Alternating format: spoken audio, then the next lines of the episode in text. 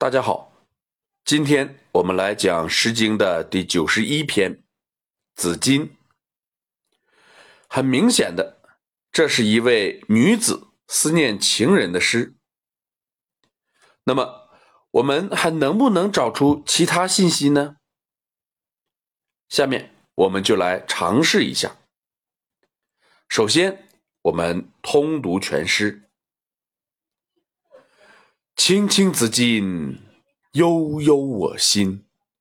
纵我不往，子宁不嗣音？青青子佩，悠悠我思。纵我不往，子宁不来？挑兮达兮，在城阙兮。一日不见，如三月兮。全诗。共三章，前两章属于重章叠句。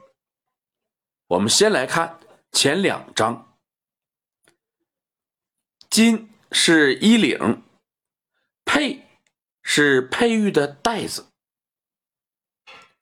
但女子是想说，她天天想着男子的衣领和佩戴吗？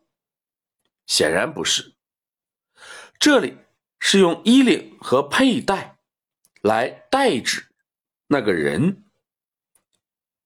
女子想说的是，她天天想着那个穿青色衣服、配青色玉带的男子。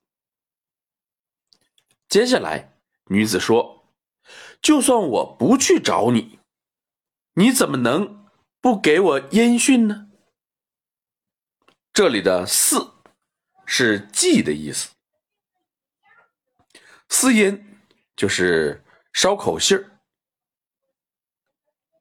他又说：“就算我不去找你，你怎么能不来找我呢？”这个话没啥道理，但是女人就是如此。从这段话中，我们能够看出女子和男子的关系。极其亲密，两者是恋人关系。然后我们再看第三章，女子独自在城楼上，一边徘徊眺望，一边慨叹：“我一天看不到你，就像隔了三个月之久。”诗句很简单。那么这里有两个问题：一，他为什么要强调男子的一身穿戴？二，他为什么要跑到城门楼上去？我们先来说第二个。之前我们学《静女》，静女其姝，似我于城隅。原来，当时男女经常在城上的角楼约会。这里的城阙，显然也是女主人公经常与男子约会的地方。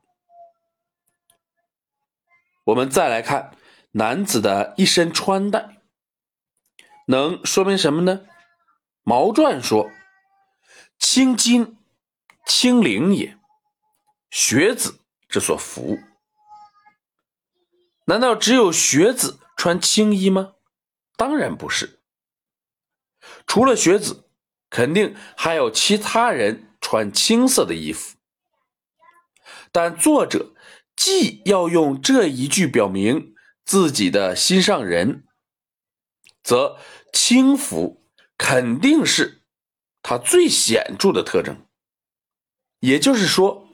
轻浮绝不是泛指的，而是能够代表身份的。毛传说是学子的衣服，应该是源自约定俗成的认识。就像啊，我们今天说某个人穿黄衣服，那我们可能一下子就想到。他是送外卖的，所以本诗应该是女子思念她的学子情人的诗。这样，我们就在一位女子思念情人之上啊，进一步的发掘出了她这个情人的身份。好，今天我们就讲到这里。如果您听着感觉不错，希望您能够分享给别人，谢谢。